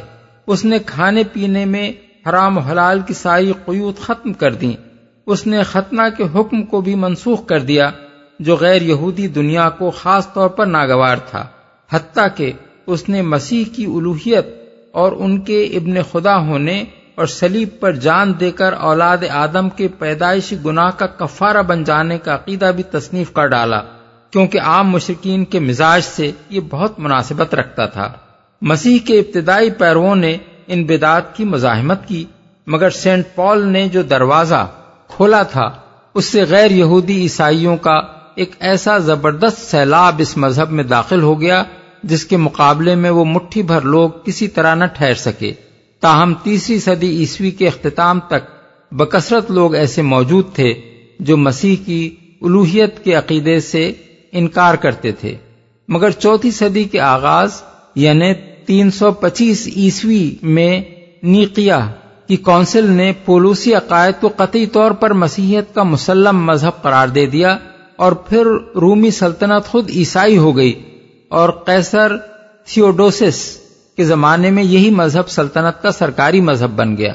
اس کے بعد قدرتی بات تھی کہ وہ تمام کتابیں جو اس عقیدے کے خلاف ہوں مردود قرار دے دی جائیں اور صرف وہی کتابیں معتبر ٹھہرائی جائیں جو اس عقیدے سے مطابقت رکھتی ہوں۔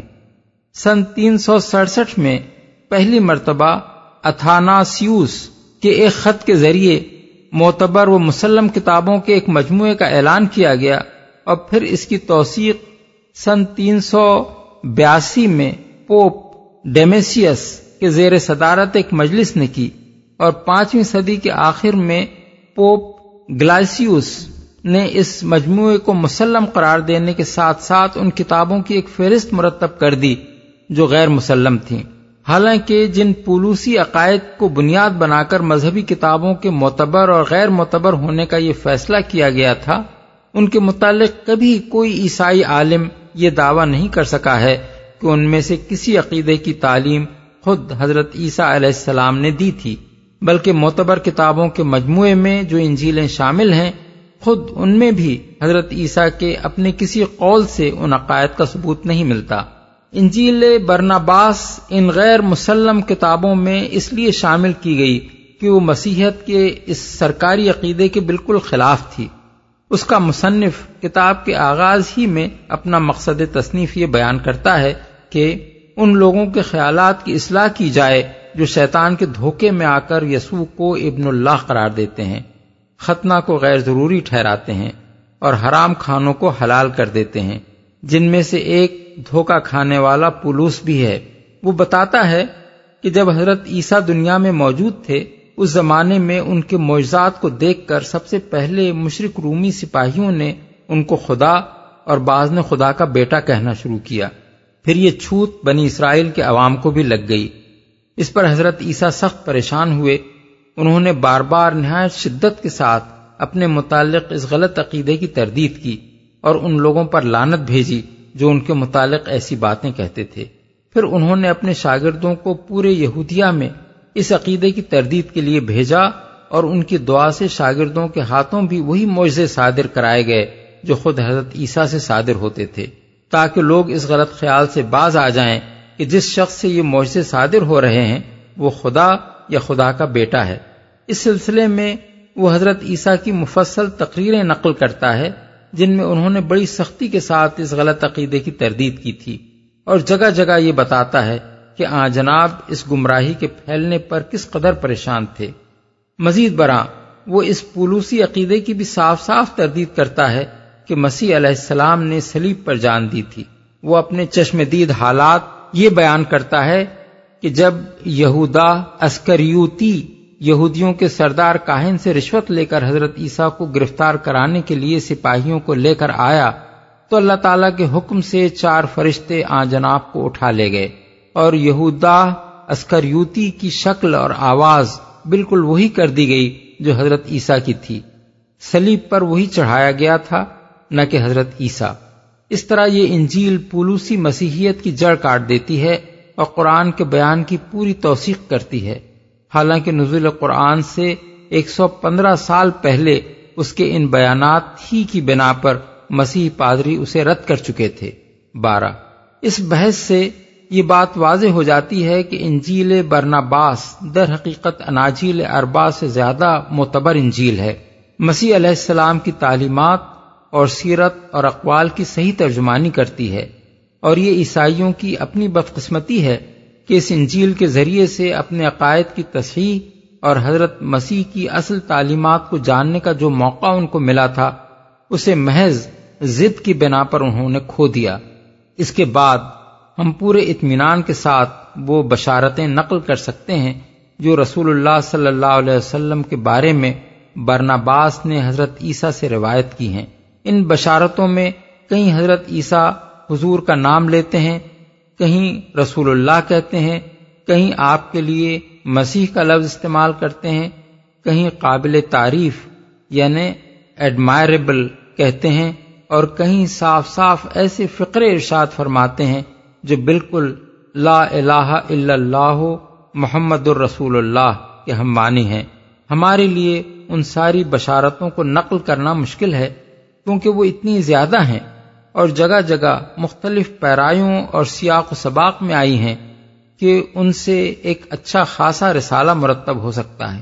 یہاں ہم محض بطور نمونہ ان میں سے چند کو نقل کرتے ہیں۔ تمام انبیاء جن کو خدا نے دنیا میں بھیجا، جن کی تعداد ایک لاکھ چوالیس ہزار تھی، انہوں نے ابہام کے ساتھ بات کی۔ مگر میرے بعد تمام انبیاء اور مقدس ہستیوں کا نور آئے گا۔ جو انبیاء کی کہی ہوئی باتوں کے اندھیرے پر روشنی ڈال دے گا، کیونکہ وہ خدا کا رسول ہے۔ باپ سترہ۔ فریسیوں اور لاویوں نے کہا، اگر تو نہ مسیح ہے، نہ الیاس، نہ کوئی اور نبی، تو کیوں تو نئی تعلیم دیتا ہے اور اپنے آپ کو مسیح سے بھی زیادہ بنا کر پیش کرتا ہے؟ یسوع نے جواب دیا، جو موج سے خدا میرے ہاتھ سے دکھاتا ہے وہ یہ ظاہر کرتے ہیں کہ میں وہی کچھ کہتا ہوں جو خدا چاہتا ہے، ورنہ در حقیقت میں اپنے آپ کو اس یعنی مسیح سے بڑا شمار کیے جانے کے قابل نہیں قرار دیتا جس کا تم ذکر کر رہے ہو۔ میں تو اس خدا کے رسول کے موزے کے بند یا اس کی جوتی کے تسمے کھولنے کے لائق بھی نہیں ہوں جس کو تم مسیح کہتے ہو، جو مجھ سے پہلے بنایا گیا تھا اور میرے بعد آئے گا۔ اور صداقت کی باتیں لے کر آئے گا تاکہ اس کے دین کی کوئی انتہا نہ ہو۔ باپ بیالیس۔ بال یقین میں تم سے کہتا ہوں کہ ہر نبی جو آیا ہے، وہ صرف ایک قوم کے لیے خدا کی رحمت کا نشان بن کر پیدا ہوا ہے۔ اس وجہ سے ان انبیاء کی باتیں ان لوگوں کے سوا کہیں اور نہیں پھیلی جن کی طرف وہ بھیجے گئے تھے۔ مگر خدا کا رسول جب آئے گا، خدا گویا اس کو اپنے ہاتھ کی مہر دے دے گا۔ یہاں تک کہ وہ دنیا کی تمام قوموں کو جو اس کی تعلیم پائیں گی، نجات اور رحمت پہنچا دے گا۔ وہ بے خدا لوگوں پر اقتدار لے کر آئے گا اور بت پرستی کا ایسا قلا کما کرے گا کہ شیطان پریشان ہو جائے گا۔ اس کے آگے شاگردوں کے ساتھ ایک طویل مکالمے میں حضرت عیسیٰ تصریح کرتے ہیں کہ وہ بنی اسماعیل میں سے ہوگا۔ باپ تینتالیس۔ اس لیے میں تم سے کہتا ہوں کہ خدا کا رسول وہ رونق ہے جس سے خدا کی پیدا کی ہوئی قریب قریب تمام چیزوں کو خوشی نصیب ہوگی، کیونکہ وہ فہم اور نصیحت، حکمت اور طاقت، خشیت اور محبت حزم اور ورا کی روح سے آراستہ ہے۔ وہ فیاضی اور رحمت، عدل اور تقوی، شرافت اور صبر کی روح سے مزین ہے، جو اس نے خدا سے ان تمام چیزوں کی بنسبت تین گنی پائی ہے، جنہیں خدا نے اپنی مخلوق میں سے یہ روح بخشی ہے۔ کیسا مبارک وقت ہوگا جب وہ دنیا میں آئے گا۔ یقین جانو، میں نے اس کو دیکھا ہے اور اس کی تعظیم کی ہے۔ جس طرح ہر نبی نے اس کو دیکھا ہے، اس کی روح کو دیکھنے ہی سے خدا نے ان کو نبوت دی۔ اور جب میں نے اس کو دیکھا، تو میری روح سکینت سے بھر گئی۔ یہ کہتے ہوئے کہ اے محمد خدا تمہارے ساتھ ہو اور وہ مجھے تمہاری جوتی کے تسمے باندھنے کے قابل بنا دے، کیونکہ یہ مرتبہ بھی پالوں تو میں ایک بڑا نبی اور خدا کی ایک مقدس ہستی ہو جاؤں گا۔ باپ چوالیس۔ میرے جانے سے تمہارا دل پریشان نہ ہو، نہ تم خوف کرو، کیونکہ میں نے تم کو پیدا نہیں کیا ہے، بلکہ خدا ہمارا خالق، جس نے تمہیں پیدا کیا ہے، وہی تمہاری حفاظت کرے گا۔ رہا میں تو اس وقت میں دنیا میں اس رسول خدا کے لیے راستہ تیار کرنے آیا ہوں جو دنیا کے لیے نجات لے کر آئے گا۔ اندریاس نے کہا، استاد، ہمیں اس کی نشانی بتا دے تاکہ ہم اسے پہچان لیں۔ یسو نے جواب دیا، وہ تمہارے زمانے میں نہیں آئے گا، بلکہ تمہارے کچھ سال بعد آئے گا، جبکہ میری انجیل ایسی مسخ ہو چکی ہوگی کہ مشکل سے کوئی تیس آدمی مومن باقی رہ جائیں گے۔ اس وقت اللہ دنیا پر رحم فرمائے گا اور اپنے رسول کو بھیجے گا، جس کے سر پر سفید بادل کا سایہ ہوگا، جس سے وہ خدا کا برگزیدہ جانا جائے گا، اور اس کے ذریعے سے خدا کی معرفت دنیا کو حاصل ہوگی۔ وہ بے خدا لوگوں کے خلاف بڑی طاقت کے ساتھ آئے گا اور زمین پر بت پرستی کو مٹا دے گا۔ اور مجھے اس کی بڑی خوشی ہے، کیونکہ اس کے ذریعے سے ہمارا خدا پہچانا جائے گا اور اس کی تقدیس ہوگی۔ اور میری صداقت دنیا کو معلوم ہوگی اور وہ ان لوگوں سے انتقام لے گا جو مجھے انسان سے بڑھ کر کچھ قرار دیں گے۔ وہ ایک ایسی صداقت کے ساتھ آئے گا جو تمام انبیاء کی لائی ہوئی صداقت سے زیادہ واضح ہوگی۔ باب بہتر۔ خدا کا عہد یروشلم میں معبد سلیمان کے اندر کیا گیا تھا، نہ کہ کہیں اور۔ مگر میری بات کا یقین کرو کہ ایک وقت آئے گا جب خدا اپنی رحمت ایک اور شہر میں نازل فرمائے گا۔ پھر ہر جگہ اس کی صحیح عبادت ہو سکے گی اور اللہ اپنی رحمت سے ہر جگہ سچی نماز کو قبول فرمائے گا۔ میں دراصل اسرائیل کے گھرانے کی طرف نجات کا نبی بنا کر بھیجا گیا ہوں، مگر میرے بعد مسیح آئے گا، خدا کا بھیجا ہوا تمام دنیا کی طرف، جس کے لیے خدا نے یہ ساری دنیا بنائی ہے۔ اس وقت ساری دنیا میں اللہ کی عبادت ہوگی اور اس کی رحمت نازل ہوگی۔ باپ تراسی۔ یسو نے سردار کاہن سے کہا، زندہ خدا کی قسم، جس کے حضور میری جان حاضر ہے، میں وہ مسیح نہیں ہوں جس کی آمد کا تمام دنیا کی قومیں انتظار کر رہی ہیں، جس کا وعدہ خدا نے ہمارے باپ ابراہیم سے یہ کہہ کر کیا تھا کہ تیری نسل کے وسیلے سے زمین کی سب قومیں برکت پائیں گی۔ پیدائش، باب بائیس، آیت اٹھارہ۔ مگر جب خدا مجھے دنیا سے لے جائے گا، تو شیطان پھر یہ بغاوت برپا کرے گا کہ ناپرہیزگار لوگ مجھے خدا اور خدا کا بیٹا مانے۔ اس کی وجہ سے میری باتوں اور میری تعلیمات کو مسخ کر دیا جائے گا۔ یہاں تک کہ بمشکل تیس صاحب ایمان باقی رہ جائیں گے۔ اس وقت خدا دنیا پر رحم فرمائے گا اور اپنا رسول بھیجے گا، جس کے لیے اس نے دنیا کی یہ ساری چیزیں بنائی ہیں۔ جو قوت کے ساتھ جنوب سے آئے گا اور بتوں کو بت پرستوں کے ساتھ برباد کر دے گا۔ جو شیطان سے وہ اقتدار چھین لے گا، جو اس نے انسانوں پر حاصل کر لیا ہے۔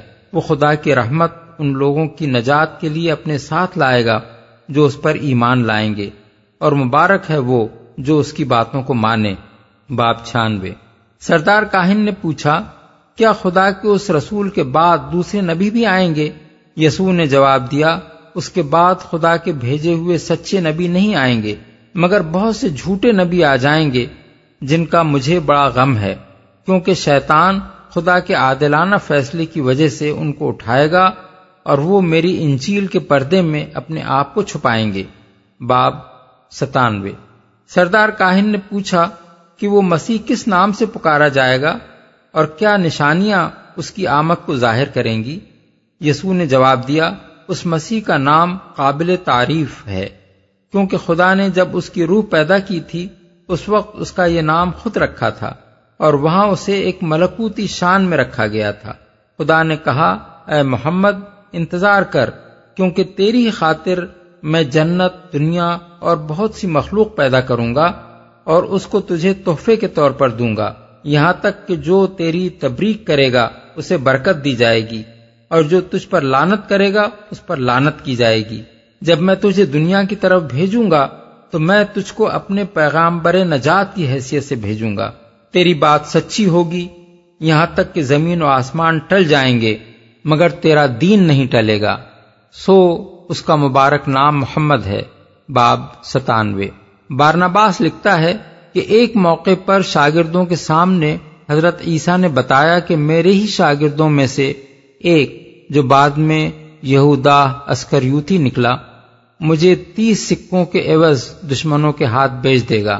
پھر فرمایا، اس کے بعد مجھے یقین ہے کہ جو مجھے بیچے گا، وہی میرے نام سے مارا جائے گا، کیونکہ خدا مجھے زمین سے اوپر اٹھا لے گا اور اس غدار کی صورت ایسی بدل دے گا کہ ہر شخص یہ سمجھے گا کہ وہ میں ہی ہوں۔ تاہم، جب وہ ایک بری موت مرے گا، تو ایک مدت تک میری ہی تزلیل ہوتی رہے گی۔ مگر جب محمد خدا کا مقدس رسول آئے گا، تو میری وہ بدنامی دور کر دی جائے گی اور خدا یہ اس لیے کرے گا کہ میں نے اس مسیح کی صداقت کا اقرار کیا ہے۔ وہ مجھے اس کا یہ انعام دے گا کہ لوگ یہ جان لیں گے کہ میں زندہ ہوں اور اس ذلت کی موت سے میرا کوئی واسطہ نہیں ہے۔ باب ایک سو تیرہ۔ شاگردوں سے حضرت عیسیٰ نے کہا، بے شک میں تم سے کہتا ہوں کہ اگر موسا کی کتاب سے صداقت مسخ نہ کر دی گئی ہوتی، تو خدا ہمارے باپ داؤد کو ایک دوسری کتاب نہ دیتا۔ اور اگر داؤد کی کتاب میں تحریف نہ کی گئی ہوتی، تو خدا مجھے انجیل نہ دیتا، کیونکہ خداوند ہمارا خدا بدلنے والا نہیں ہے، اور اس نے سب انسانوں کو ایک ہی پیغام دیا ہے۔ لہذا جب اللہ کا رسول آئے گا، تو وہ اس لیے آئے گا کہ ان ساری چیزوں کو صاف کر دے جن سے بے خدا لوگوں نے میری کتاب کو آلودہ کر دیا ہے۔ باب ایک سو چوبیس۔ ان صاف اور مفصل پیشین گوئیوں میں صرف تین چیزیں ایسی ہیں جو بادیوں نظر میں نگاہ کو کھٹکتی ہیں۔ ایک یہ کہ ان میں اور انجیل برناباس کی متعدد دوسری عبارتوں میں حضرت عیسیٰ علیہ السلام نے اپنے مسیح ہونے کا انکار کیا ہے۔ دوسری یہ کہ صرف انہی عبارتوں میں نہیں بلکہ اس انجیل کے بہت سے مقامات پر رسول اللہ صلی اللہ علیہ وسلم کا اصل عربی نام محمد لکھا گیا ہے۔ حالانکہ یہ انبیاء کی پیشین گوئیوں کا عام طریقہ نہیں ہے کہ بعد کی آنے والی کسی ہستی کا اصل نام لیا جائے۔ تیسری یہ کہ اس میں حضرت صلی اللہ علیہ وسلم کو مسیح کہا گیا ہے۔ پہلے شبہ کا جواب یہ ہے کہ صرف انجیل بارنباس ہی میں نہیں، بلکہ لوقا کی انجیل میں بھی یہ ذکر موجود ہے کہ حضرت عیسیٰ نے اپنے شاگردوں کو اس بات سے منع کیا تھا کہ وہ آپ کو مسیح کہیں۔ لوقا کے الفاظ یہ ہیں، اس نے ان سے کہا، لیکن تم مجھے کیا کہتے ہو؟ پترس نے جواب میں کہا، خدا کا مسیح۔ اس نے ان کو تاکید کر کے حکم دیا کہ یہ کسی سے نہ کہنا۔ باب نو، آیات بیس اکیس۔ غالباً اس کی وجہ یہ تھی کہ بنی اسرائیل جس مسیح کے منتظر تھے اس کے متعلق ان کا خیال یہ تھا کہ وہ تلوار کے زور سے دشمنان حق کو مغلوب کرے گا۔ اس لیے حضرت عیسیٰ علیہ السلام نے فرمایا کہ وہ مسیح میں نہیں ہوں، بلکہ وہ میرے بعد آنے والا ہے۔ دوسرے شبے کا جواب یہ ہے کہ برناباس کا جو اطالوی ترجمہ اس وقت دنیا میں موجود ہے، اس کے اندر تو حضور کا نام بے شک محمد لکھا ہوا ہے، مگر یہ کسی کو بھی معلوم نہیں ہے کہ یہ کتاب کن کن زبانوں سے ترجمہ در ترجمہ ہوتی ہوئی اطالوی زبان میں پہنچی ہے۔ ظاہر ہے کہ اصل انجیل بارناباس سریانی زبان میں ہوگی، کیونکہ وہ حضرت عیسیٰ اور ان کے ساتھیوں کی زبان تھی۔ اگر وہ اصل کتاب دستیاب ہوتی تو دیکھا جا سکتا تھا کہ اس میں حضرت صلی اللہ علیہ وسلم کا اس میں گرامی کیا لکھا گیا تھا۔ اب جو کچھ قیاس کیا جا سکتا ہے وہ یہ ہے کہ اصل میں تو حضرت عیسیٰ نے لفظ منحمنا استعمال کیا ہوگا، جیسا کہ ہم ابن ساخ کے دیے ہوئے انجیل یوہنا کے حوالے سے بتا چکے ہیں، پھر مختلف مترجموں نے اپنی اپنی زبانوں میں اس کے ترجمے کر دیے ہوں گے۔ اس کے بعد غالباً کسی مترجم نے یہ دیکھ کر کہ پیشین گوئی میں آنے والے کا جو نام بتایا گیا ہے، وہ بالکل لفظ محمد کا ہم مانی ہے۔ آپ کا یہی اس میں گرامی لکھ دیا ہوگا۔ اس لیے صرف اس نام کی تصریح یہ شبہ پیدا کرنے کے لیے ہرگز کافی نہیں ہے کہ پوری انجیل برناباس کسی مسلمان نے جعلی تصنیف کر دی ہے۔ تیسرے شبے کا جواب یہ ہے کہ لفظ مسیح در حقیقت ایک اسرائیلی اصطلاح ہے، جسے قرآن مجید میں مخصوص طور پر حضرت عیسیٰ کے لیے صرف اس بنا پر استعمال کیا گیا ہے کہ یہودی ان کے مسیح ہونے کا انکار کرتے تھے۔ ورنہ یہ نہ قرآن کی اصطلاح ہے نہ قرآن میں کہیں اس کو اسرائیلی اصطلاح کے معنوں میں استعمال کیا گیا ہے۔ اس لیے رسول اللہ صلی اللہ علیہ وسلم کے حق میں اگر حضرت عیسیٰ علیہ السلام نے لفظ مسیح استعمال کیا ہو اور قرآن میں آپ کے لیے یہ لفظ استعمال نہ کیا گیا ہو، تو اس سے یہ نتیجہ نہیں نکالا جا سکتا کہ انجیل بارنباس آپ کی طرف کوئی ایسی چیز منسوب کرتی ہے جس سے قرآن انکار کرتا ہے۔ دراصل بنی اسرائیل کے ہاں قدیم طریقہ یہ تھا کہ کسی چیز یا کسی شخص کو جب کسی مقدس مقصد کے لیے مختص کیا جاتا تھا، تو اس چیز پر یا اس شخص کے سر پر تیل مل کر اسے متبرک یعنی کانسیکریٹ کر دیا جاتا تھا۔ عبرانی زبان میں تیل ملنے کے اس فعل کو مسا کہتے تھے اور جس پر یہ ملا جاتا تھا اسے مسیح کہا جاتا تھا۔ عبادت گاہ کے ظروف اسی طریقے سے مسا کر کے عبادت کے لیے وقف کیے جاتے تھے۔ کاہنوں کو کہانت یعنی پریسٹوٹ کے منصب پر معمور کرتے وقت بھی مسا کیا جاتا تھا۔ بادشاہ اور نبی بھی جب خدا کی طرف سے بادشاہت یا نبوت کے لیے نامزد کیے جاتے تو انہیں مسا کیا جاتا۔ چنانچہ بائبل کی روح سے بنی اسرائیل کی تاریخ میں بکثرت مسیح پائے جاتے ہیں۔ حضرت ہارون کاہن کی حیثیت سے مسیح تھے۔ حضرت موسا کاہن اور نبی کی حیثیت سے، تالوت بادشاہ کی حیثیت سے، حضرت داؤد بادشاہ اور نبی کی حیثیت سے، ملک صدق بادشاہ اور کاہن کی حیثیت سے، اور حضرت الیسا نبی کی حیثیت سے مسیح تھے۔ بعد میں یہ بھی ضروری نہ رہا کہ تیل مل کر ہی کسی کو معمور کیا جائے، بلکہ محض کسی کا معمور من اللہ ہونا ہی مسیح ہونے کا ہم معنی بن گیا تھا۔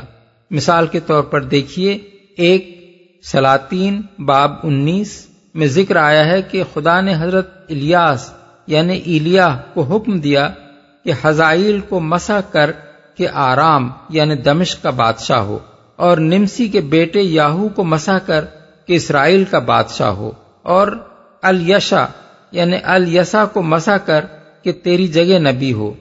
ان میں سے کسی کے سر پر بھی تیل نہیں ملا گیا بس خدا کی طرف سے ان کی معموریت کا فیصلہ سنا دینا ہی گویا انہیں مسا کر دینا تھا۔ بس اسرائیلی تصور کے مطابق لفظ مسیح در حقیقت معمور من اللہ کا ہم مانا تھا۔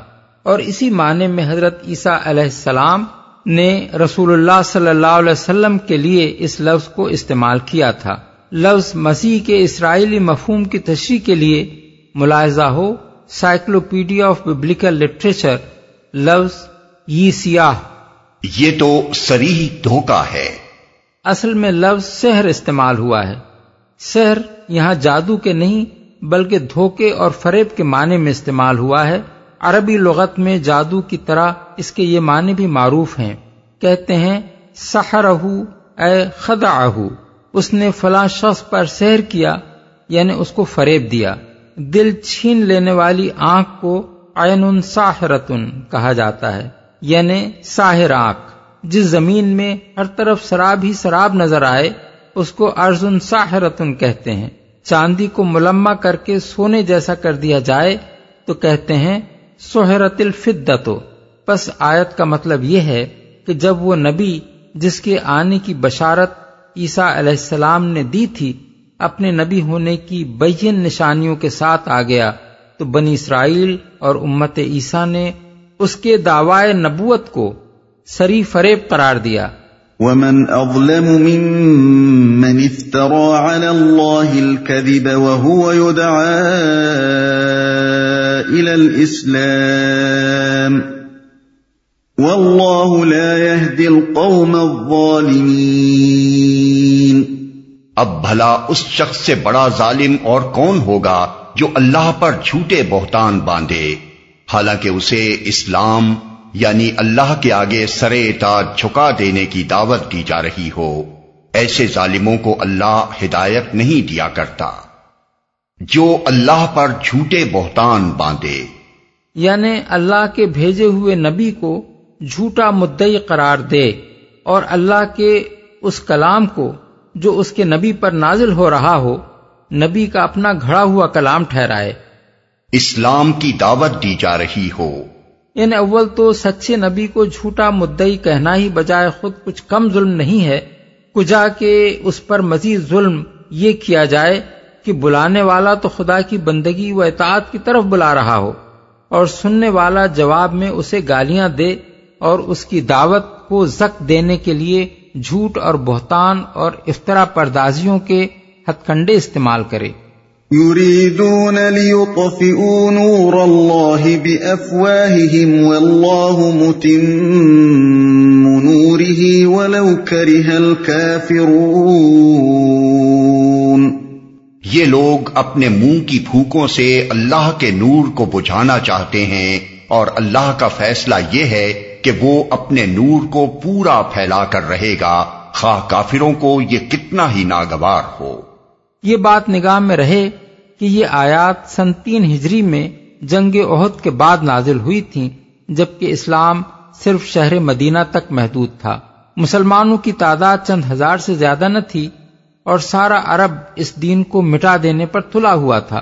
عہد کے مارکے میں جو زک مسلمانوں کو پہنچی تھی، اس کی وجہ سے ان کی ہوا اکھڑ گئی تھی اور گرد و پیش کے قبائل ان پر شیر ہو گئے تھے۔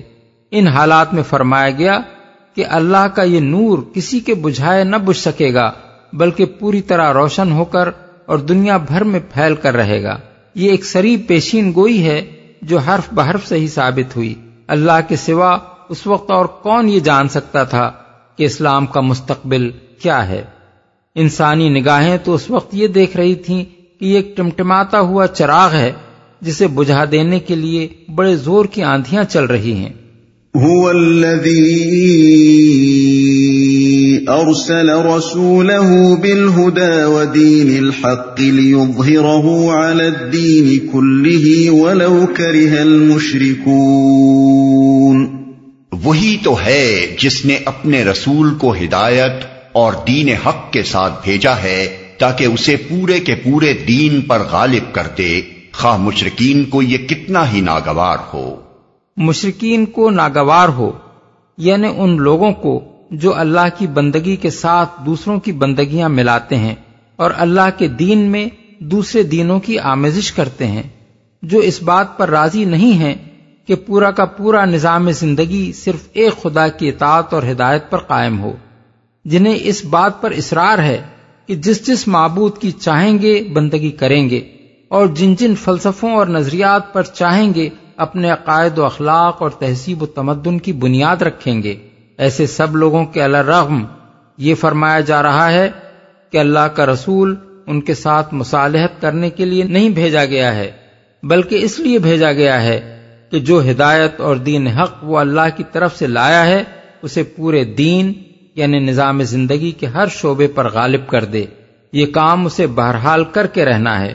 کافر اور مشرق مان لیں تو اور نہ مانے تو، اور مزاحمت میں ایڑی چھوٹی کا زور لگا دیں تو رسول کا یہ مشن ہر حالت میں پورا ہو کر رہے گا۔